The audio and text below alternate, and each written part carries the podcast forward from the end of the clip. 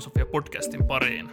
Tässä podcastissa paneudutaan uskonnon ja filosofian risteyskohtiin sekä heräillään kesään maailman katsomusten munkin kammioista. Tätä podcastia tekevät minä, Alex Enqvist, sekä pöydän toisella puolella istuva Rasmus Tillander. Hei vain kaikille. Ja täällä sitä taas ollaan meidän puolivahingossa alkaneen tuotantotauon jälkeen, mutta ei hätään, nyt ollaan jälleen ihanasti uskonnon filosofian äärellä ja näin toisen koronakevään jälkeen kesän lupaus tuntuu liki huumaa valta ja nyt on myös niinkin onnellinen tilanne, että mä olen saanut viimein mun graduni valmiiksi ja tätä äänittäessä graduarvosteluehdotus on vain parin päivän päässä. Toivotaan parasta. Ja ehkä me päästään jopa vähän palaamaan niihin äh, sun gradun teemoihin ensi jaksossa, mutta ei vielä tässä. Se voi olla. Tämä on myös hyvä, musta tuntuu, että kaikilla vakavasti otettavilla podcasteilla, joihin me ehdottomasti muuten lukeudutaan, niin on, on kesätauko, mutta meillä ilmeisesti tämä tulee, että meidän aktiivinen kausi on kesällä, mikä on varmaan hyvä tälleen, että me täytetään tietynlainen äh, äänitevajaus ihmisten elämässä. Se voi olla, ja kesähän on toki parasta aikaa tehdä tällaista podcastia, kun voi ulkona vaan lukea päivät pitkät ja sitten podcast-nauhoituksen jälkeen siirtyä nauttimaan kesäillan iloista, niin kuin mekin ehkä tänään. Mutta mit, mitäs me ollaan tänään Rasse mietitty? Tosiaan se, mikä meitä on kiinnostanut tässä viimeiset äh, viikot tai ehkä jopa viimeisen kuukauden ajan on uskonnon ja moraalisuhde, uskon ja moraalisuhde. Äh, ja me päätettiin tehdä tästä ihan kaksi jaksoa. Ja tota, tässä ensimmäisessä me käsitellään tätä kysymystä, siis uskon ja etiikan suhteesta, enemmän kulttuurikriittisestä ja ehkä jopa vähän antropologista näkökulmasta. Eli vähän sillä tavalla, että miten kristilliset ihmiset suhtautuvat kysymykseen tästä uskon ja etiikan suhteesta, ja ylipäätänsä millaista on kristillinen etiikka vuonna 2021. Ja tosiaan niin kuin fokuksessa on tästä meidän omasta kontekstista johtuen vahvasti nimenomaan kristin uskon suhde etiikkaan, että muissakin uskonnollisissa perinteissä on toki eri, eriäviä ja mielenkiintoisia suhteita moraaliin, mutta tähän ei ihan tässä päästä. Ja sitten toisessa jaksossa me jatketaan tästä teemasta filosofisemmin keskittyen eri, erityisesti objektiivisen moraalin eri puoliin ja sen suhteeseen erilaisiin uskomu- uskonnollisiin uskomuksiin. Joo, on monessa mielessäkin kiinnostava kysymys, minkä takia on hyvä, että me käsitellään tätä kahdessa jaksossa, että ehkä tämä niin kuin nyt, kun puhutaan ehkä uskosta ja etiikasta kulttuurisena kysymyksenä, niin se herättää just kysymyksiä vaikka niin kuin kirkon moraalisesta opetuksesta ja sen oikeutuksesta käytävään keskustelua vähän siitä, että, että pitäisikö kirkon ylipäänsä ottaa mitään moraalista kantaa, jos pitäisi, niin millä ehdoilla, ja onko ylipäänsä mitään kristillistä etiikkaa olemassa, kun taas sitten ehkä just toisessa jaksossa, mitä tänäänkin toki sivutaan, niin herää, herää myös niin kiinnostavia niin filosofisia kysymyksiä siitä, että, että, että miten suhtaudu, pitäisi suhtautua ajatukseen vaikka siitä, että missä määrin Jumala ja vaikka objektiivisen moraalin olemassaolo jotenkin suhtautuu toisiinsa, voiko objektiivista moraalia olla ilman Jumalaa ja mitä tarkoittaa Jumalan olemassaolon kannalta, jos moraali ei vaikka olekaan objektiivista. Tosiaan, eli ne teistä, jotka odottavat kovan luokan analyyttis-filosofista vääntöä ja kääntöä, joutuvat odottamaan vielä hetken. Äh, Mutta tosiaan tätä ensimmäistä jaksoa varten äh, mä, menin, mä lähdin ihan melkein empiiriselle linjalle ja kysyin äh, noin 30 tutulta teologilta, että mitä mieltä nämä on uskon ja etiikan suhteesta. Ja lopulta mä sain noin 10 vastausta ja sitten mä tein lisäksi yhden tämmöisen ihan haastatteluhenkisen tapaamisen. Äh, ja tosiaan tässä kohtaa hyvin lämmin kiitos kaikille vastanneille. Tämä tuleva jakso ei olisi, ollut mahdollinen ilman näitä vastauksia. Ja nämä kysymykset, jotka kysyin, olivat siis yksi, mikä on sinusta kristillisen etiikan rooli ja tila vuonna 2021? Kaksi, mitä ajattelet uskon ja etiikan suhteesta? Kolme, mihin moraali perustuu mielestäsi, eli onko se objektiivista, relatiivista, jotain muuta? Ja neljä, mielätkö itsesi liberaaliksi, konservatiiviksi vai joksikin siltä väliltä? Ja heti viimeisen kysymyksen kohdalla voi sanoa, että vastaat asettuivat pitkälti jonnekin liberaali-konservatiivi akselin keskelle. Ja se, miksi kysyntä nimenomaan teologeilta on, että no, nämä kysymykset oli suhteellisen vaikeita, että ehkä vaatii jonkinlaista etukäteen tehtyä ajattelutyötä, että näihin osaa jollain tasolla vastata. Ja, mutta tosiaan, vaikka vastaajamäärä oli aika pieni, niin mulla ainakin tosiaan heräsi mielenkiintoisia pohdintoja näistä vastauksista. Eli voidaan kuitenkin niiden pohjalta lähteä lähestymään tätä aihetta, vaikka ei mitään kauhean pitkälle meneviä johtopäätöksiä voidakaan tehdä. Äh, Mutta onko sulla Aleksi jotain, mitä sä haluaisit sanoa ennen kuin sukelletaan itse aiheeseen? Ei mulla varmaan muuta kuin, että mustakin tämä minikysely oli erittäin mielenkiintoinen ja myös tosi niin kuin fresh tehdä tällaista vähän muka empiiristä kamaa. Ja ehkä tietysti myös niin kuin, jotenkin moraaliajattelun tutkimuksessa näkisin, että tietynlainen moraalisosiologia ja moraalifilosofia kulkee tietyssä mielessä käsi kädessä, jolloin ehkä tässä tällainen niin kuin aikalaisanalyysin tekeminen voi olla hyvinkin hedelmällinen lähestymistapa tämän asian niin kuin, jotenkin taustottamiseen ja myös sitten seuraavassa jaksossa käytävän niin moraalifilosofisen tarkastelun jotenkin vauhdittamiseen, sanotaan näin. Ja ehkä on just tärkeää huomata, että, että niin kuin Rassi sanoi, että nyt ollaan haastateltu nimenomaan koulutettuja teologeja, jolloin toki niin kuin meidän aineisto tarjoaa näkökulmia lähinnä just siihen, että miten niin jotenkin sanotaan niin Suomen pieni teologisesti koulutettu eliitti näistä kysymyksistä ajattelee, jolloin ehkä on niinku vaikea sanoa, että, mikä, että, että, että onko se nyt niinku kauheasti yhteyksiä niinku maalikkonäkökulmiin, mutta ainakin kiinnostavasti on se, että toki niinku yhtymäkohdat aiheesta käyttyy filosofiseen, filosofiseen keskusteluun on melko selkeitä, mikä toki sopii meille erittäin hyvin. Se on totta. Tärkeää myös huomata, että jos kuuntelet tätä podcastia, niin kuulut Suomen pieneen teologisen eliittiin jo ihan tällä meritillä. Mun mielestä tässä myös erityisen kiinnostavan tästä kyselystä tekee sen, että tosi moni näistä kymmenestä vastaajasta on tuore evankelisuutelaisen kirkon pastori, joten tästä me päästään äh, tavallaan katsomaan suoraan armolahja hevosen suuhun. Äh, joten voidaan aloittaa siis siitä, miten kristillinen etiikka yle- yleensä ylipäätänsä nähdään vuonna 2021.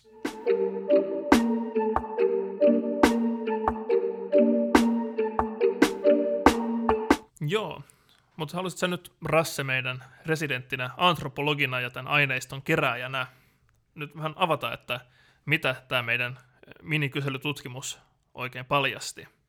Joo, tämä on hyvä tosiaan. Mullahan on kuitenkin hyvin pätevä koulutus erityisesti tämmöiseen niin kuin haastelututkimukseen. Ää, m- mutta jos aloitetaan tosiaan tästä kristillisestä etiikasta, niin näistä 11 vastauksesta nousi kiinnostavasti esiin, että tällä hetkellä kristilliseen etiikkaan ja ehkä, nyt ehkä eksaktimmin luterilaiseen etiikkaan ollaan erityisen pettyneitä kahdesta syystä.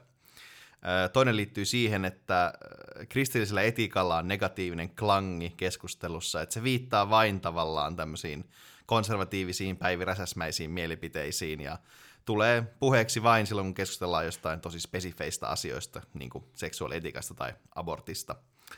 Ja toinen kritiikki taas liittyy siihen, että evankelisuutalainen kirkko ei osaa oikeasti puhua etiikasta, jos tässä kohtaa voi laajentaa yhtä vastausta.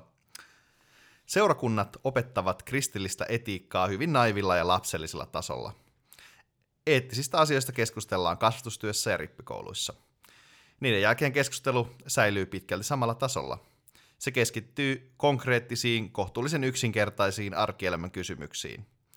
En koe, että olisin saanut seurakuntakontekstista ikinä juuri mitään järkevää tukea esimerkiksi sellaisiin eettisiin kysymyksiin, jotka liittyvät vallankäyttöön erilaisissa esim. luottamustehtävissä vastaan tulevissa kysymyksissä. Karrikoiden seurakunnat opettavat etiikkaa, joka sopii vaikka sairaanhoitajalle työssä ja perhe kautta ystäväpiirissä hyödynnettäväksi – Opetus ei tarjoa juuri mitään ihmiselle, joka on esimerkiksi merkittävä vallankäyttäjä ja kohtaa paljon monimutkaisempia tilanteita. Tämä on kiinnostava vastaus. Ja toisessa vastauksessa korostettiin samoin, että luterilainen kirkko ei ole vieläkään pystynyt tavallaan sopeutumaan tilanteeseen, jossa se ei enää ole se, joka tekee ja valvoo eettisiä sääntöjä. Joo, nämä vaikuttaa ihan oikean suuntaisilta huomioilta – ehkä niin konservatiivisuuden ja kristillisen etiikan yhteys ainakin pintatasolla liittyy ensinnäkin siihen, että konservatiivisilla tahoilla on aika usein jokin näkyvä yhteys kristinuskoon, ja toisaalta varmaankin siihen, että puheen tasolla käydään niin kamppailua siitä, että mikä sitten edustaa jotenkin oikeaa kristillistä elämäntapaa. Tässä ehkä syvemmällä tasolla kyse on tietysti jostakin tosi perustavista kysymyksistä liittyen vaikka raamatun autoriteettiin ja jopa Jumalan itsensä tahtoon tilanne on varmasti jo usein tässä vähän niin kuin teologisessa huojuvassa tornissa, jossa joidenkin moraalisten uskomusten muuttaminen esimerkiksi liittyen seksuaalietiikkaan, ja mistä nyt konservatiivit yleensäkin, tai konservatiivien yleisin niin talk pointteihin liittyen. Että jos tällaisia moraalisia uskomuksia lähdetään jotenkin muuttamaan, niin se saattaa tehdä koko rakenteesta hieman huteraan. Taas jälkimmäiseen pointtiin liittyen taas kysymys on varmaan siitä, että, että mikä nyt ylipäänsä on niin moraalin kieli, miten me puhutaan moraalisista asioista, ja mikä toisaalta ylipäänsä on uskonnon rooli nykyihmisen elämässä. Että monessa tapauksessa kristinusko pelaa aika niin kuin sääntöjä käskypainotteisella moraalisella kielellä, jossa pointtina on jollain tapaa kuvata, että mikä Jumalan mielipide, kuten yksi vastaaja käytti ilmaisua, oli, on sitten johonkin asiaan. Että tällainen kuva on ehkä ihan toimiva, mikäli ihminen todella uskoo siihen, että Jumalalla nyt on jotain mielipiteitä meidän tekemisistä, että me ollaan vastuussa Jumalalle näistä meidän teoista. Mutta näyttäisikin kuitenkin siltä, että niin yleisesti, että samaan aikaan kun ihmisten sitoutuminen uskonnollisiin oppeihin on laskenut ja muuttunut joustavammaksi, niin meidän moraalinen kieli ehkä perustuu yhä enemmän suostumukselle eikä niinkään tottelemiselle. Eli ehkä karkeasti voisi nähdä, että kirkko on tilanteessa, jossa käskyttäminen näyttäisi auttamattomasti vanhanaikaiselta, mutta kirkko vähän haparoi sen kanssa, että, että miksi meidän pitäisi suostua seuraamaan sen moraalista visiota. Joo, tämä oli mun mielestä hyvin summattu tämä loppupointti, että tavallaan kirkolta ehkä jossain määrin puuttuu tosiaan se on niin kuin positiivinen visio, että on vaan se semmoinen tavallaan kieltämisen ää, eetos edelleen siellä pohjalla, että mitä saa ja mitä ei saa tehdä. Ää, ja jotenkin ää, näissä vastauksissa muutamassa nousi myös ajatus siitä, että, että kristillistä etiikkaa on vähän jotenkin vaikea löytää nykypäivänä, tai sen on myöskään vaikea löytää itseään, koska yleinen länsimainen etiikka, tämmöinen niin yleisetiikka, mitä, mikä meidän elämässä, yhteiskunnassa vallitsee, on niin kuin sulauttanut kristillisen etiikan itseensä.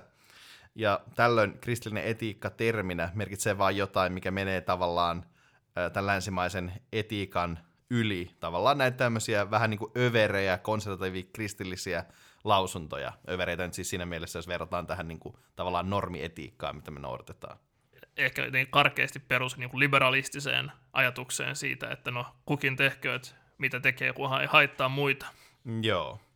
Ja tota, tässä on kiinnostavasti äh, poliittisen taloustieteen professori Robert Nelson on argumentoinut, että äh, sosiaalidemokratia täällä niin kuin Pohjoismaissa on tavallaan niin kuin maallistunut luterilaisuuden muoto.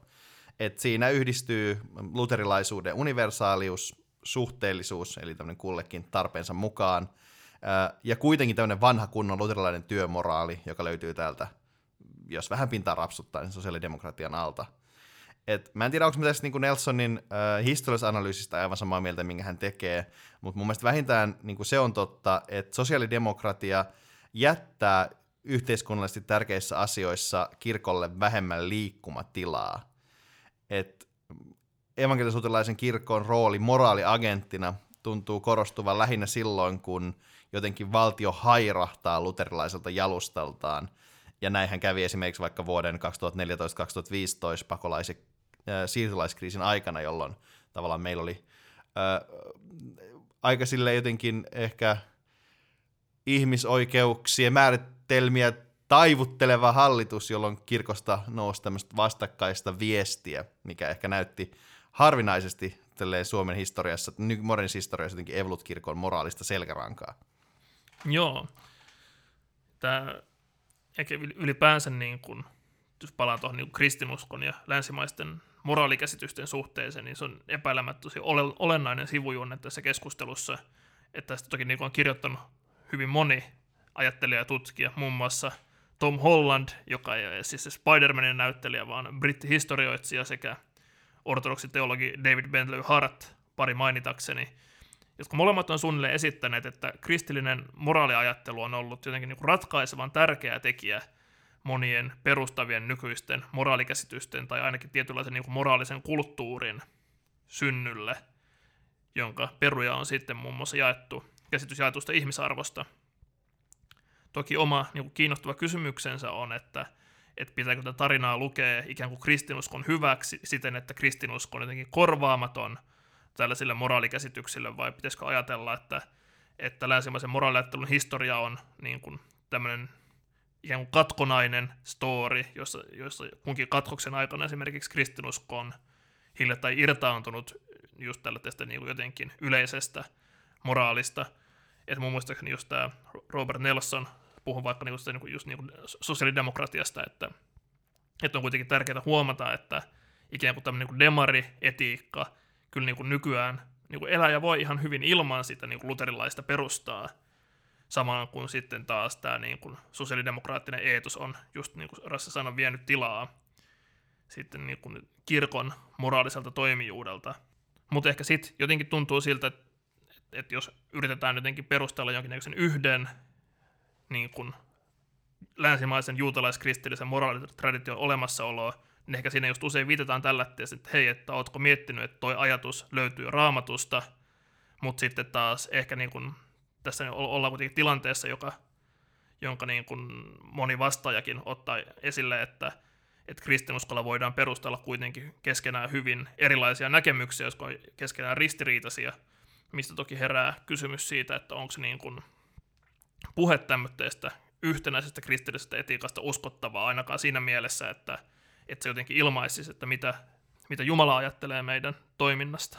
Mm, joo, tämä on ihan, ihan totta. Et kyllähän niin kuin jossain määrin myös niin kuin ihan modernissa uskonnon tutkimuksessa on alettu puhumaan kristinuskoista monikossa, että tavallaan ei, ei välttämättä voida puhua yhdestä etiikasta, ja kyllä kaikki varmasti, jotka ovat lukiossa uskonnon käyneet, niin muistavat, kuinka siellä tarkasti eroteltiin, että on katolilaista etiikkaa ja on luterilaista etiikkaa, ja sitten voi olla vielä reformoitu etiikkaa ja kaikenlaista, että kyllähän niitä tällaisia etiikkoja tota, tässä liit- tota, pyöritellään. Ja tota, ää, tässäkin huomaatte, yritän koko ajan sanoa, että kun puhuu luterilaisesta kirkosta, niin puhun nimenomaan luterilaisesta kirkosta. Joo, että niin tietysti niin tietty erilaisten moraalikäsitysten moninaisuus on tärkeä osa, ja ehkä just, että kun mietitään, että mitä nyt tarkoitetaan länsimaisella moraalilla, niin on myös ihan tarpeen muistaa, että muun muassa vaikka niin kuin tietynlainen sosiaalidarvinistinen yhteiskuntamoraali on myös edustaa länsimaista moraaliajattelua, ei ehkä vallitsevaa, mutta sitä, mitä niin kuin traditiosta löytyy. Joo, niin, totta. Ei, ei voi niin kuin peitellä sitä, että kristin, kristillisellä moraalilla, kristillisellä etiikalla olisi perusteltu kaiken näköistä aika hirveätä, niin kuin ihan tässä suhteellisen lähihistoriassa, ja no edelleenkin. Ja samaten, jos jatketaan tällä negatiivisella kirkon bashauspuolella, niin on mun mielestä myös ihan rehellistä huomata, että et ei me nyt kuitenkaan missään tällaisessa niin kuin, sosiaalidemokraattisessa kirkossa, tai se ei ole evolut kirkko, koska toisaalta ainakin osittain evolut kirkonkin moraalinen selkäranka on elinkeinoelämän talutushihnassa. Tämä näkyi selkeästi tässä, kun pastori Kari Kuula kritisoi eläintuotantoa, niin koko kirkon johto riensi puolustamaan suomalaista maataloustuottaa, joka ei varmasti tee mitään pahaa. Ja toisena aika kiinnostuneen esimerkkinä voidaan katsoa viime vuotista 430 miljoonaa verovälttelykampanjaa, tosiaan viime toukokuulta nämä tapahtumat. Ja mä ajattelin tässä lukea aiheeseen liittyviä twiittejä muutaman. Kampanjassa oli siis yritysvastuujärjestö Finwatchin, tai se on Finwatchin organisoima kampanja, jonka tarkoitus oli tuoda esiin, kuinka paljon veroja, tämmöinen kuin aggressiivinen verosuunnittelu ja muu verovälttely maksavat Suomelle. Ja kampanjaan osallistui myös yksi Evolut-kirkon virallisista lähetysjärjestöistä, eli Suomen lähetysseura. Huomautettakoon tässä nyt varmuuden vuoksi, että olen tällä hetkellä siviilipalveluksessa, lähetysseuran palveluksessa, mutta tämä siis tapahtui ennen kuin, ennen kuin itse aloitin työpalvelukseni, mutta jutut, mitkä tulen tässä heittämään, eivät välttämättä vastaa työpalveluspaikkani äh, mielipiteitä. Äh, se siitä disclaimerista. Ehkä voi sanoa, että lähetysseura kuuluu tavallaan niin kuin kirkon skenessä sinne niin kuin liberaalille ja semmoiselle maailman halaavalle puolelle. Joka tapauksessa Suomen lähetysseura tosiaan otti osaa tähän kampanjaan ja viime toukokuussa 16 päivä keskuskauppakamarin toimitusjohtaja ja jonkinlainen sarjakuva pahis Juho Romakkaniemi twiittasi tähän liittyen. Hei, lähetysseura, miksi te olette mukana laita vasemmiston kampanjassa, joka mustamaalaa lakien mukaan veronsa maksavia ihmisiä? Ihmettelen tätä kovasti. Sittenhän on täkätty Tapio Luoma ja Teemu Laajasalo, jotka ovat siis piispoja. Älkää hyvät ihmiset lahjoittako lähetyssarjalle mitään näihin poliittisiin kampanjoihin. Tähän piispa Teemu Laajasalo, joka on siis, oli lähetysseuran hallituksen puheenjohtaja, vastasi, Minulle on valitettu lähetysseuran 430 kampanjaan osallistumisesta. En tunne kampanjaa. Suomen lähetysseuran tarkoitus on julistaa evankeliumia ja toteuttaa lähimmäisen rakkautta. Suomen lähetysseuran tarkoitus ei ole osallistua politiikkaan. Keskustelemme asiasta seuraavassa hallituksen kokouksessa. Ja tota, tätä Laisalon ei-poliittista kantaa tähän asiaan kritisoitiin aika laajasti. Esimerkiksi Twitterin päivystävä teologi, dosentti Jyri Komulainen vastasi tähän twiittiin. Nyt ammut romakka ennen kuin tiedät. Maailmalla niin Paavi Franciscus kuin vaikka kirkkojen maailmanneuvosto ovat samaa, samalla tavalla poliittisesti aktiivisia kuin lähetysseura. Tätä on olla kirkko, joka julistaa hyvää sanomaa köyhille perustekstinään Luukas 4, 18-19. Ja tässä Raamatun kohdassa siis viitataan kohtaan, jossa ilmoitetaan köyhille hyvä sanoma, julistetaan vankien vapautumista, näön palautumista sokeille, sorrettujen vapautusta ja Herran riemuvuotta.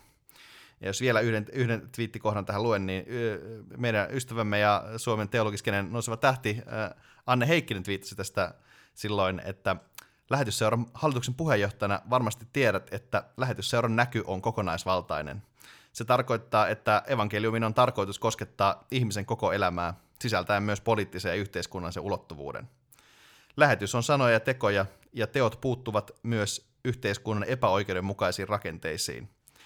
Ei ole ensimmäinen kerta, kun tällaista toimintaa pyritään kirkossa estämään haukkumalla sitä poliittiseksi tai vasemmistolaiseksi, vaikka se nousee kirkon omista arvoista. Ja tämä oli hyvä esimerkki, sen takia mä käytin tähän näin paljon aikaa, koska tämä jotenkin tuo hyvin esille tavallaan tämän jotenkin evankelisluterilaisen kirkon tälle ehkä kolme keskinäistä ristiriitaista eettistä ääntä. On tämmöinen niin konservatiivis-oikeistolainen, joka keskittyy erityisesti seksuaalitiikkaan. Sen ei tule twiiteissä esiin, mutta se, se on yksi näistä kolmesta. Sitten tällainen niin kuin, tolkun keskitie, jota Laajasalo tässä piispana edustaa. Ja sitten taas vähemmistönä, erityisesti täällä teologiskenessä, tämmöinen niin globaalia oikeudenmukaisuutta korostava, vähän vasemmistohenkinen tämmöinen niin teologia, jota Jyri ja Anne tässä edustavat. Joo, nämä jakolinjat ei sinänsä ole mitenkään yllättäviä, ne vaikut, vaan ne vaikuttavat seuraavan ihan ö, sekulaarissakin keskustelussa näkyviä asenteita. Kuitenkin, että et, et, et vaikka epäilemättä nämä vallitsevat poliittiset kysymykset heijastuukin myös siitä, miten kristinuskoa halutaan tulkita, niin kyse ei ehkä ole jonkinnäköisestä niin kuin Jumala hyväksyy leiman antamisesta sekulaareille päämäärille, tai että jotenkin niin kuin tulkittaisiin kristinuskoa tietyllä tavalla sen takia, että se pitää saada niin kuin sopimaan johonkin poliittisiin päämääriin, vaan pikemminkin, kuten Anne toteaa, että se on niin kuin jotain, mikä ainakin niin kuin ajatellaan nousevan kirkon omista arvoista. että tietyssä mielessä kuitenkin jokainen näistä kolmesta eettisestä asenteesta on ihan teologisesti perusteltavissa ja sinällään niin kuin ihan niin kuin seisoo omilla ö, kristinuskosta nousevilla jaloillaan. Et karkeasti konservatismi edustaa jonkinlaista näkemystä yhdestä niin kuin muuttumattomasta kristillisestä totuudesta. Taas tällainen niin kuin laajasalainen periluterilainen sentrismi tekee ehkä niin kuin eron pelastuksen ja ikuisuuden kysymysten ja sitten maallisten kysymysten välillä, joista kirkon tehtävä on tietysti hoitaa vain näitä niin kuin pelastuks, pelastukseen liittyviä kysymyksiä. Ja sitten ehkä niin kolmas on tämän just niin kontekstuaalisesta teologiasta ammentava lähestymistapa, jossa kristinuskon sisältöä arvioidaan aina suhteessa vallitsevaan kontekstiin ja lisäksi sovelletaan myös erilaisia yhteiskunnallisia analyysin välineitä.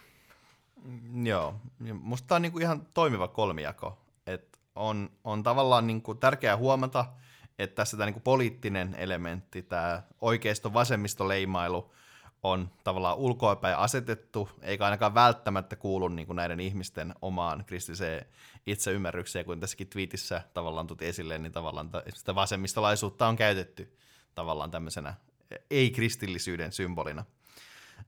Ja tavallaan jotenkin ehkä ylipäänsä kristillisessä skenessä, ainakin Suomessa ihmiset tuntuu ylipäänsä olevan niin kuin aika haluttomia laittamaan itseään mihinkään niin kuin poliittisella nelikentällä. Että tässä Gallup-kyselyssä, jonka me teimme, niin aika moni nimenomaan toi esille, että hän et, ei halua asettaa itseään ei liberaali-konservatiivi-akselille eikä vasemmisto-oikeisto-akselille.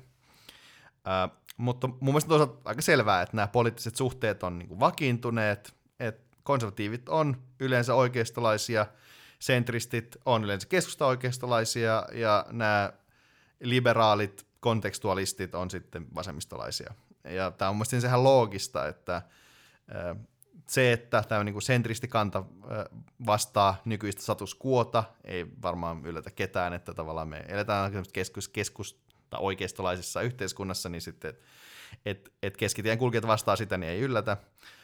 Kontekstuaalisen teologian perinnehän taas on erottamattomasti kietoutunut yhteen vapautuksen teologian kanssa, jolla on ainakin jonkinlainen yhteys marksismiin.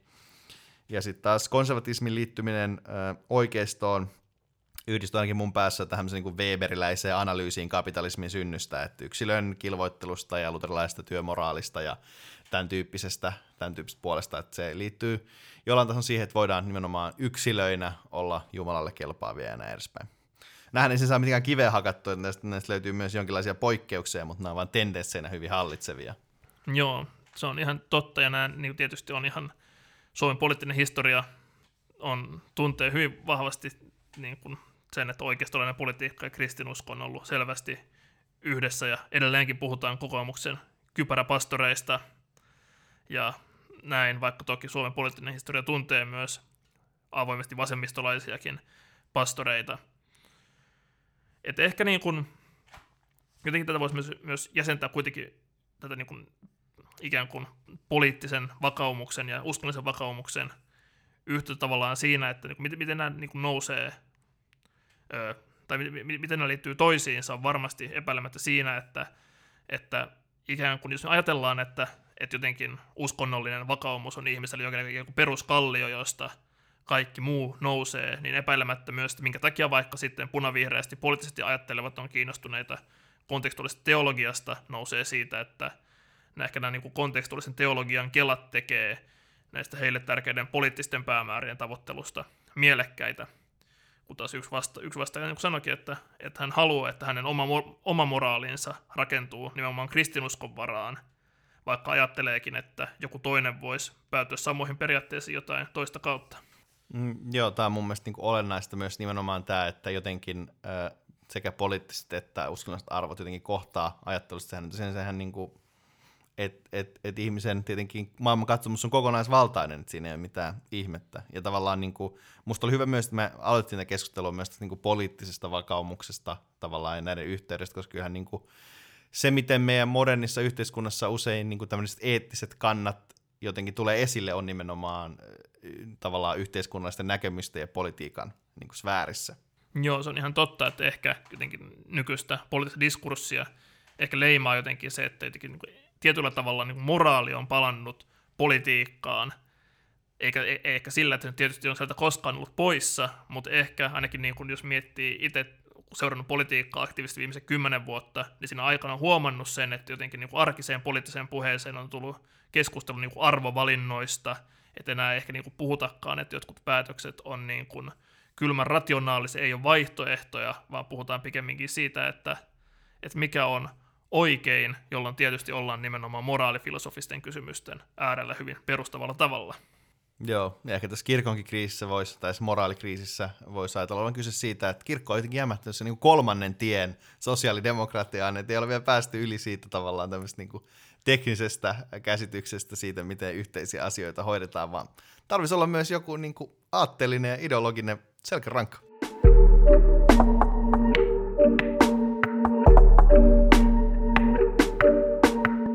Okei, nyt kun ollaan puhuttu moraalista aika yleisellä tasolla koskee jotenkin hyvin laajassa mielessä sitä, että miten pitäisi elää ja toimia, niin tässä kohtaa on tarpeen syventää keskustelua siihen, että mitä näkökulmia tässä voitaisiin esittää siihen, että tarjoako, tarjoako vaikka nyt sitten kristinusko ensinnäkin jotain selkeitä toimintaohjeita ja toisaalta, että tarjoako se jonkinlaisen perustan näille moraalisille, moraalisille toimintaohjeille. Palataan tähän aiheeseen seuraavassa jaksossa ehkä vähän tarkemmin nimenomaan sit moraalifilosofian näkökulmasta, Et, mutta ehkä nyt olisi kiinnostavaa tarkastella tätä ehkä vähän tällä niin deskriptiivisellä tasolla. Mitä sä, Rassi, sanoisit tästä? Tämä on mielestäni sekin hyvä kysymys että jos me aloitetaan katsomalla näitä meidän Gallup-tuloksia, niin huomataan, että näiden ihmisten mielestä jotenkin suhde uskon ja etiikan välillä ei ole lainkaan niin selkeä kuin voisi ehkä ajatella. Et ihmiset nosti jonkin verran tavallaan esiin tässä sellaisia niin kuin raamatusta nousevia ydinopetuksia, niin kuin vaikka kultainen sääntö tai laupiaan samarialaisen lähimmäiskäsitys, Mutta toisaalta tuotiin esiin se, että jotenkin, niin kuin ollaan tässä puhuttu, että uskoon pohjaava etiikka voi olla hyvin erilaista. Et mun mielestä yksi vastaus toi hyvin esille sen, että toisaalta niin kuin jollain kristinusko ei ole myöskään tämmöinen niin juutalaisuuden tai islamin kaltainen lakiuskonto, joten tämmöiset tavallaan tosi tarkat moraaliohjeet ja käytösohjeet on huomattavasti pienemmässä roolissa tietty häilyvyys varmaan johtuu myös siitä, että kristillisessä moraaliajattelussa on pidetty tärkeänä nimenomaan Jeesuksen elämää esimerkkinä moraalisesta elämästä, jota kristittyjen pitäisi seurata. Aika yleiseltä näyttäisikin, että esimerkiksi seksuaalivähemmistöjen syrjimistä kirkossa vastustetaan sillä, että, että se ei olisi jollain tavalla Jeesuksen esimerkin mukaista – mutta toisaalta voidaan myös nähdä, että kristilliset kirkkokunnat on myös esittäneet aika niin spesifejä moraalisia ohjeita, kuten vaikka katolisen kirkon ehkäisykielto, joka nousee jotenkin hyvin perustavista lähtökohdista katolisen kirkon moraaliopetusta. Ja kyllähän ihan luterilaisessa rippikoulussakin nuoret laitetaan opettelemaan ulkoa kymmenen käskyä kristillisen etiikan ydinkohtina, ja esimerkiksi Suomen evankelis-luterilaisen kirkon katekismuksessa, vaikka käskystä kunnioittaa vanhempia, johdetaan kunnioitus esivaltaa kohtaan jne, että, että toki myös niin kuin, sellaisia tietynlaisia hyvin selkeitä niin kuin, toimintaohjeitakin voidaan löytää ihan niin kuin, kristinuskon perusdokumenteista. Joo, tosiaan on ihan selvää, että kristinuskokin on niin kuin, eettinen uskonto ja siinä on paljon eettistä, liittyy paljon eettistä ohjeistoa. Ehkä tämä on tosiaan ero, ero liittyy ehkä enemmän jotenkin, no sekä mielikuviin, mutta myös toki ehkä sitten siihen niin kuin praktiseen elämään ja siihen, millaisia käytäntöjä siihen uskontoon liittyy. M- mutta se on kuitenkin sanottava, että luterilainen käsitys niin kuin uskon ja etiikan suhteesta on vähän samalla tavalla hähmäinen kuin nämä vastaukset oli – et, niin kuin itselleni on rippikoulussa opetettu, että, ja olen varmaan myöhemmin itsekin opettanut siellä, että hyvät teot ovat uskon hedelmä.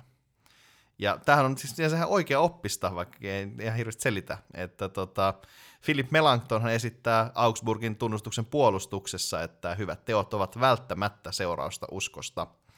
Kuten puolustuksen kohta 20 hyvät teot päättyy. Me emme tee mitättömäksi lakia, sanoo Paavali, vaan vahvistamme sen, koska siten, kun uskon kautta olemme saaneet pyhän hengen, seuraa välttämättä lain täyttymys, ja sillä tavoin ajan mittaan kasvavat rakkaus, kärsivällisyys, puhtaus ja muut hengen hedelmät. Ja tämä liittyy tämä, tämä kohta tässä kiinnostavasti teologiseen eroon, joka kulkee protestanttisten ja näiden niin sanottujen vanhojen kirkkojen välillä. Että näissä vanhoissa kirkoissa kannatetaan niin sanottua vanhurskauttavaa vanhurskauttamiskäsitystä ja protestanttisissa kirkoissa taas niin sanottua forensista vanhurskauttamiskäsitystä. Ja kuten nimi antaa ilmi, niin tämä ensimmäinen, tämä vanhurskauttava vanhurskauttaminen tarkoittaa sitä, että vanhurskauttamisessa ihminen tulee todellisesti vanhurskaaksi Jumalan armosta. Eli ehkä enemmän maalikkokielellä ihminen tulee reaalisesti, todellisesti Jumalalle kelpaavaksi, mm, tavallaan niin kuin pyhitetyksi Jumalan toiminnan ansiosta. Forensisessa vanhurskauttamisessa, jota reformaattorit edustivat, niin ihminen pysyy edelleen niin kuin syntisenä, läpikotaisesti syntisenä, mutta vanhurskauttamisessa tulee Jumalan näkökulmasta vanhurskaaksi. Ja tämä, sana forensinen liittyy tässä sana forum, piha, ja se taas liittyy paikkaan, jossa jaettiin oikeutta. Et Siinä, missä vanhoissa kirkoissa ihminen tulee vanhurskaaksi, luterilaisessa perinteessä ihminen luetaan vanhurskaaksi tuomion tullessa. Et vaikka näissä molemmissa näkökulmissa vanhurskaus on yksin Jumalan ansiota, niin ero näiden välillä liittyy mun mielestä niin kuin ihmisen autonomiaan, ihmisen tavallaan niin kuin eettiseen toimijuuteen. Ja toki on tärkeää huomata, että kaikissa tämmöisissä perinteisissä kirkoissa perisyntioppi on ihan ihan, ihan asia, mutta mun mielestä on eri asia ajatella jotenkin tämmöistä niin kuin körttiläistä kurjuutta ja sitä vastaan vaikka ortodoksista tämmöistä genosista Jumalalla täyttymistä, niin se on aika vissi ero, että tota, mikä on tavallaan äh, ihmisen asema. Äh, ja jotenkin kun luterilaisessa äh, korostetaan tätä synnin absoluuttista valtaa, niin jätetään tavallaan vähemmän ehkä eettistä liikkumatilaa ja jossain määrin luterilainen perinne ei siis ainakaan mun mielestä ole niin otollinen esimerkiksi vaikka eettiselle kilvoittelulle, jonka kyllä ne muutamat näistä meidän ihan luterilaisista vastaajistamme mainitsivat tämmöisenä hyvänä äh, toimintana, hyvänä praktiikkana. Koska lopulta vaan niin kuin Jumalan näkökulmalla on väliä, että ihmisen oma kilvoittelu ei oikeastaan ole millään tavalla merkityksellistä. On ihan, on ihan totta, että luterilainen maailmankuva antaa aika pessimistisen kuvan ihmisen mahdollisuuksista jotenkin moraalisena toimijana, että tässä toinen ääripää on ehkä 400-luvulla harhaopiksi toimittu pelagiolaisuus, jonka mukaan on täysin ihmisen vallassa tehdä oikein ja irrottautua synnin vaikutuksesta. Että tietyssä mielessä pelagiolaisuuden ihmiskäsitys edustaa aika modernia käsitystä ihmisestä jotenkin itseriittoisena, moraalisena toimijana. Et on ihan kiinnostavaa, että miten kristillinen ihmiskäsitys ylipäänsä näkyy siinä, että miten kirkon moraaliseen johtajuuteen suhtaudutaan. Et ihan nyt omaan somen doomscrollaamiseen perustuvilla havainnoilla mä sanoisin, että kirkollisten toimijoiden moraalisia kannanottoja pyritään toisinaan kritisoimaan sellaisella eetoksella, jossa – kirkko ottaessaan moraalisesti kantaa vähän niin kuin sivuuttaa ihmisen syntisen tilan ja pyrkii ohjaamaan ihmistä oikeaan toimintaan vähän niin kuin Jumalan armon ohi. Mm, joo, tästä mun mielestä kertoo hauskasti se jotenkin suomenkielinen sana hurskastelu, että mit, mitä siltä niin tarkoitetaan jotenkin sitä, että ollaan nyt parempia kuin oikeasti oltaisiinkin. Ja tavallaan tässähän nimenomaan se, että yritetään tavallaan, tai jotenkin tämä, niin kuin jos kirkko yrittää sanoa jotain positiivista – niin kuin tämmöistä, että mennään eteenpäin tässä asiassa, niin sitten kuitenkin pitää aina mennä takaisin sinne, että kyllä ihminen on niin kurja ja syntinen, ettei tavallaan pysty tällaiseen. Ja jotenkin tavallaan äh, tulee sellainen fiilis, että, että niin, kuin, niin mennään sen ajatuksen taakse, että kun kirkko on syntisten yhteisö ja niin kuin kaikki inhimillinen on vaan tuomittu menemään päin helvettiä, ja niin kuin jotenkin ainakin siis niin kuin fiilispohjalta tuntuu, jos nyt puhuin äsken luterilaiskirkosta, niin esimerkiksi katolisessa kirkossa pystytään jotenkin niin kuin antam, ot, ottamaan niin kuin kantaa ja taas niin kuin antamaan myös niin kuin niin kuin modernimpaa moraalista ohjausta. Joo, ehkä jos me mennään niin luterilaisuuden perinteistä vähän niin yleiseen, yleisempään tarkasteluun, niin ehkä kuitenkin niin synnin käsitteen ja moraalin suhde on monella tapaa hyvin kiinnostava ja olennainen juttu. Ja ehkä nyt tietysti kaikki meidän kuuntelijat ei välttämättä ole teologeja, joten ehkä jotenkin tämmöinen lyhyt ö, ekskursio hamartiologiaan, eli syntioppiin voi olla paikallaan, jonka itselläkin perustuu lähinnä hämäriin muistikuviin systemaattisen teologian perusopinnoista. Mutta karkeasti synti niin teologisena käsitteenä voidaan jakaa kahdella tavalla, että voidaan puhua synnistä niin kuin tietynlaisena toimintana, ja taas synnistä jonkinlaisena ihmisen olemuksellisena tilana, josta me ollaan tässä nyt ehkä pääsessä puhuttu, eli raamatun story syntiin lankeemuksesta, jossa Jumala sanoo Armille ja Eevalle, että älkää syökö tuosta puun, hedel- puun hedelmistä, käärme houkuttelee heidät syömään, ja sitten kaikki onkin pilalla, ja tätä niin kuin Adamin ja Eevan rikkomuksen syyllisyyttä sitten kannetaan jollain tavalla perisyntinä, mikä sitten näyttäytyy jonkinlaisena heikkoutena ja erilaisina taipumuksina, joiden vuoksi me toimitaan tavalla – josta Jumala ei kauheasti tykkää ja joka rikkoo meidän suhdetta Jumalaan sekä toisiin ihmisiin, eli saa meidät tekemään syntiä. Ja niin kun moraalin kannalta synnin käsite näyttää siis sisältävän käsityksen, että, että on niin kuin jotain tietynlaista toimintaa, josta Jumala ei niin kuin ihan oikeasti tykkää, jolloin Jumalalla on myös oltava jokin tahto siitä, että miten meidän ihmisten pitäisi toimia, eli varmaan jonkin näköinen niin sanottu moraalilaki tai joku tällainen vaikuttaisi tästä seuraavan. Ja moraalifilosofiassa Jumalan tahto onkin nähty yhtenä klassisena pyrkimyksenä osoittaa, että miksi nyt ylipäänsä olisi olemassa jokin objektiivinen moraali. Mutta kuitenkaan toisaalta synnin käsite ei myöskään helpota moraalista keskustelua, koska se herättää just kysymyksen siitä, että, että onko moraalinen keskustelu just ylipäänsä mahdollista tai mielekästä, jos ihminen on kyvytön oikeanlaiseen toimintaan ilman Jumalan armoa. Kieltämättä perisyntioppi, eli ajatus tästä nimenomaan olemuksellista synnistä, vaikeuttaa munkin mielestä ainakin jossain määrin eettistä keskustelua. Eikä ole tästä näkynyt ei ihme, että esimerkiksi Luther suhtautui vapaaseen tahtoon ilmeisen kriittisesti.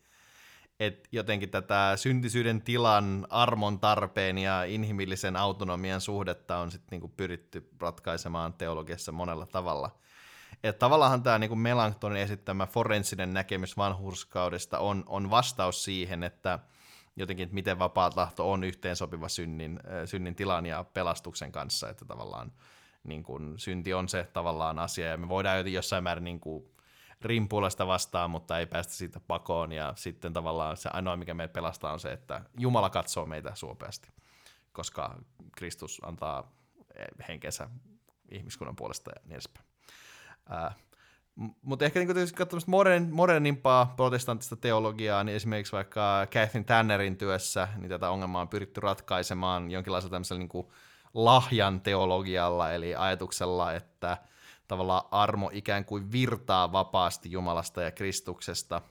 Ja Tannerille tämä tarkoittaa esimerkiksi sitä, että vaikka ihminen on Jumalasta irrallisuudessaan syntinen, niin ihminen voi silti tavallaan ottaa osaa tämmöiseen niin Jumalan täydelliseen hyvyyteen Kristuksen kautta. Että tavallaan tämä niin moraalinen osallisuus tulisi tässä tavallaan ää, tätä kautta. Ja tänne on myös tosi kiinnostavia ajatuksia liittyen niin kuin teologiaan, että tavallaan kun syntihän on käsitetty, tai siis talouteen ja, talouteen ja teologiaan, että syntihän on käsitetty usein tämmöisen niin velkana, minkä ihminen on jollain tavalla, hän on velkaa ää, Jumalalle äärettömän paljon ja tämmöistä ei voida maksaa takaisin, niin tänne on yrittänyt jotenkin sanallistaa tätä toisella tavalla, että, että oikeastaan tässä on kyse vähän niin kuin siinä, että oikeastaan Jumalahan on sijoittanut ihmiseen jossain määrin ja tavallaan sitten se kantaa hedelmää ja Jumala taas samaistuu Tännerin tässä niin kuin telo, ta, talousteologisessa puheessa tavallaan rahaan, että hän on niin kuin kaiken arvon mittari ja niin edespäin.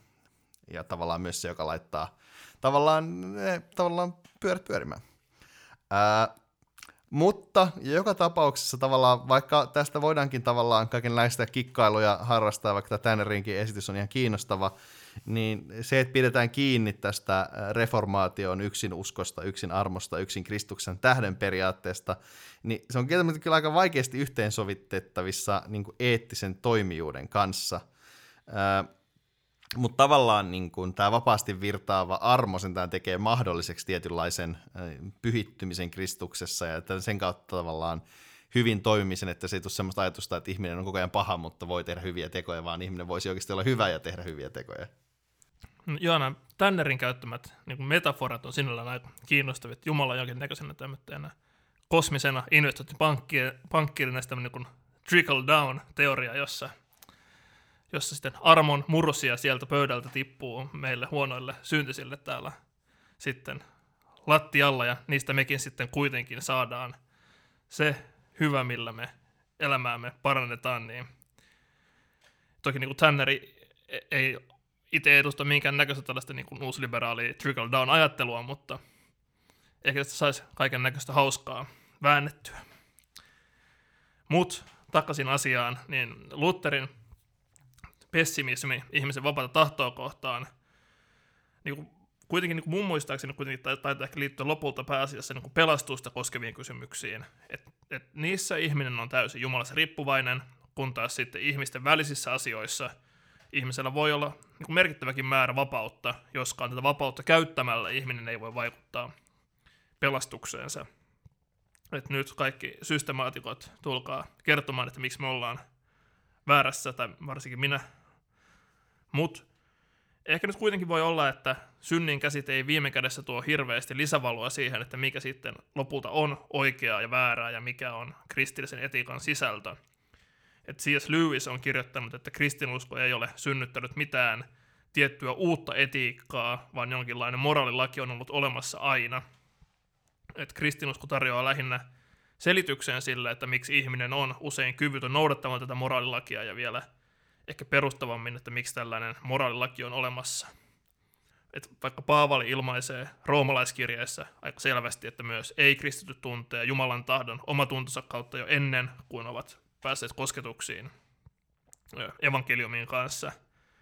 Mutta muistaakseni Luther kuitenkin ajatteli, että, että synti jollain tavalla silti vääristää sitä, että miten me tunnetaan tämä mora- moraalilaki, jolloin tarvitaan myös Jumalan erityistä ilmoitusta raamatussa, jotta me ikään kuin saadaan nämä hommat, hommat kondikseen.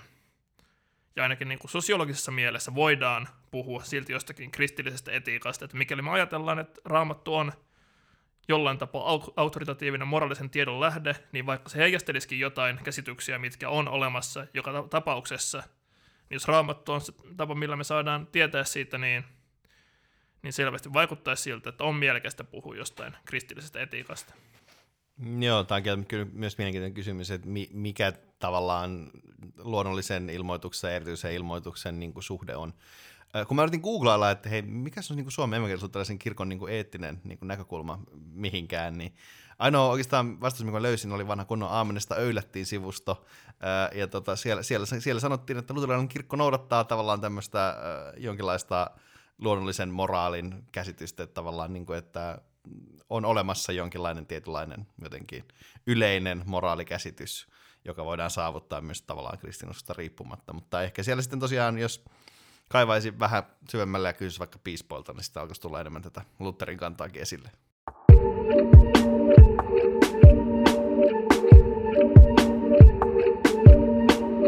Mutta sitten ehkä yksi kiinnostava ulottuvuus sitä keskustelua on, että niin kuin vähän vihjattiin aiemmin, että voiko moraali toimia mahdollisesti perusteena omaksua uskomus Jumalan olemassaolosta.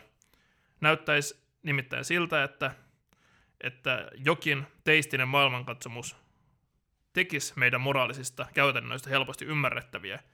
Että jos me ajatellaan, että on olemassa Jumala, joka on täydellisen hyvä, ja jolla on joitakin toiveita meitä kohtaan, niin näyttäisi melko uskottavalta, että on olemassa just joku tämmöinen objektiivinen moraalilaki, josta me voidaan myös saada tietoa.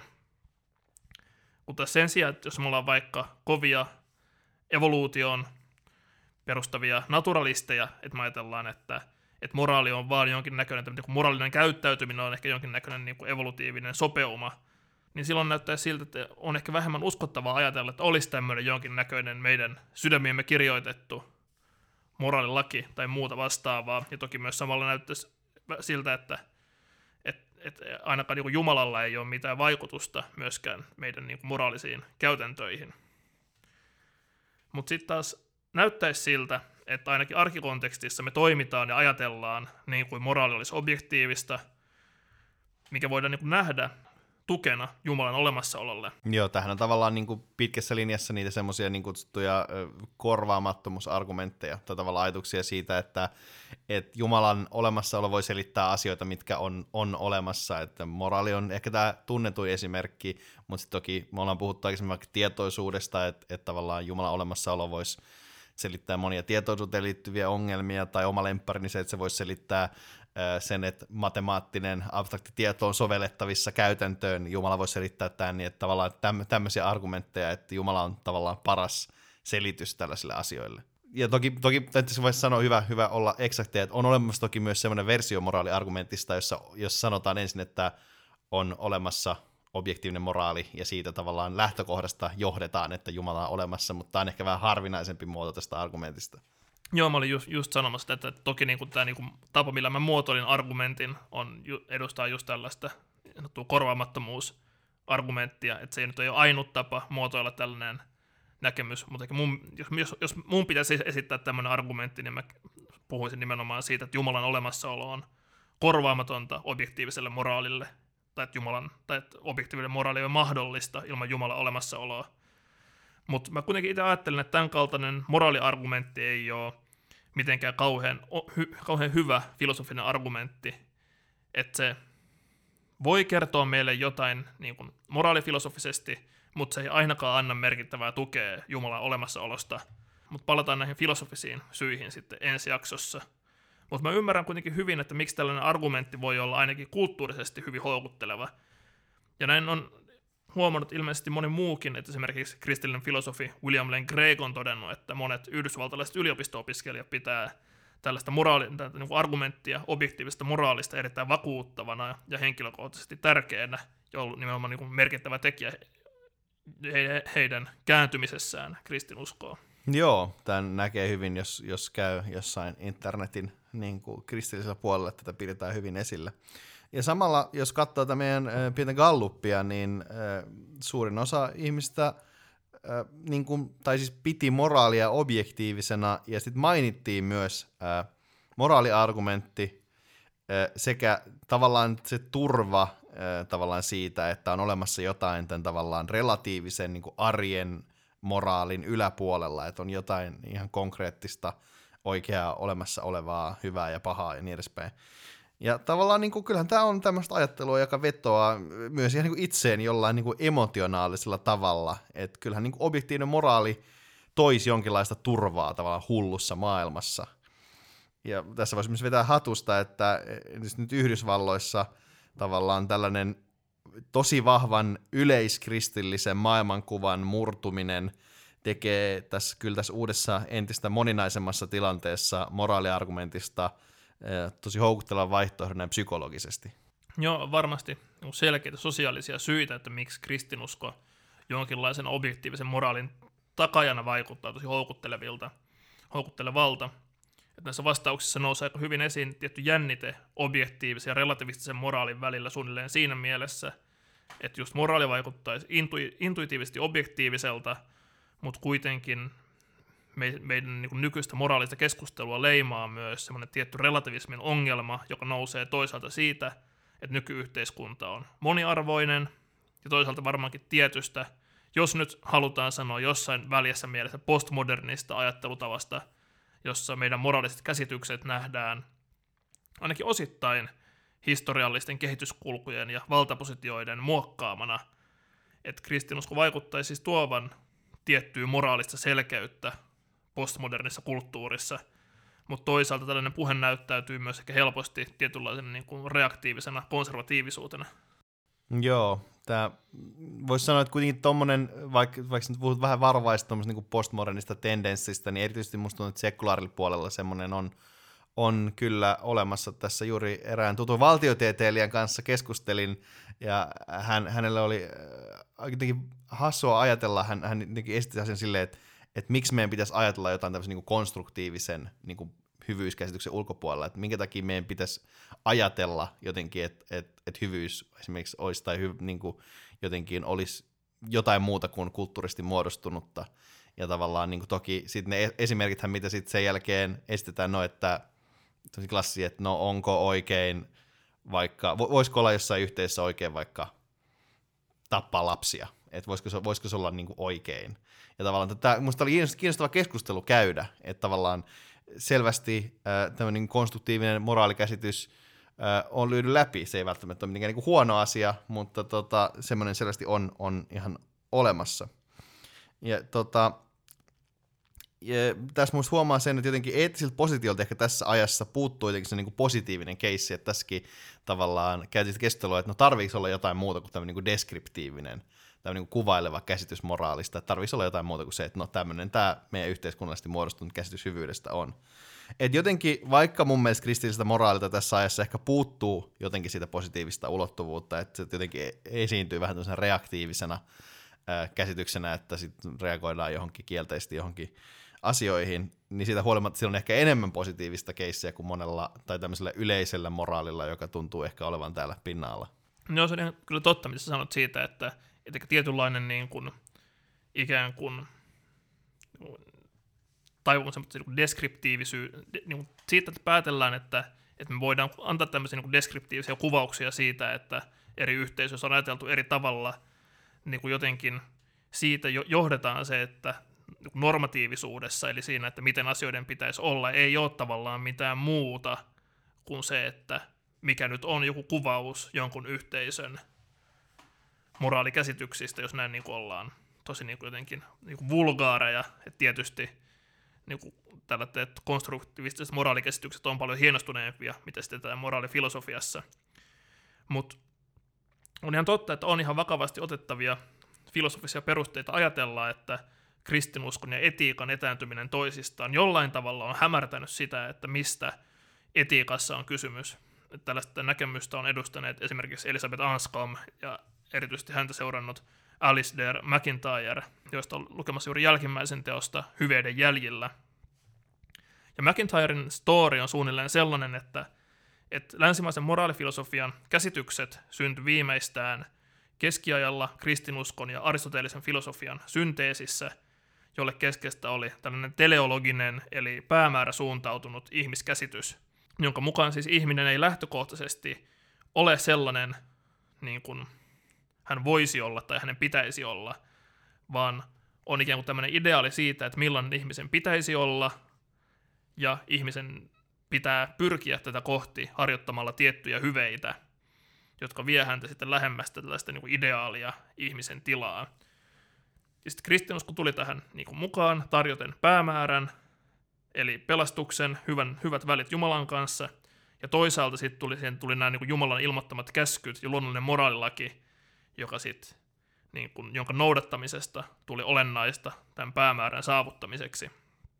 Kun taas sitten valistusfilosofiassa luovuttiin tästä, sekä tästä niin teleologisesta ihmiskäsityksestä kuin siitä, että Jumalan käskyt olisi moraalin perusta, mutta samalla niin moraalinen kieli, joka perustuu velvollisuuksiin ja toimintaohjeisiin, pysyy edelleen samana, mistä on ehkä seurannut tietty moraaliajattelun hämmennys. Et McIntyren mukaan yksi modernin moraalifilosofian keskeisistä ongelmista on, että se ei pysty perustelemaan, että mikä ero on sillä, että on tavallaan tämmöinen väite, että, että pitää kaikissa tapauksissa tehdä jotain, ja sit, siitä, että, että mä haluan, että muut ihmiset tekee aina jotain.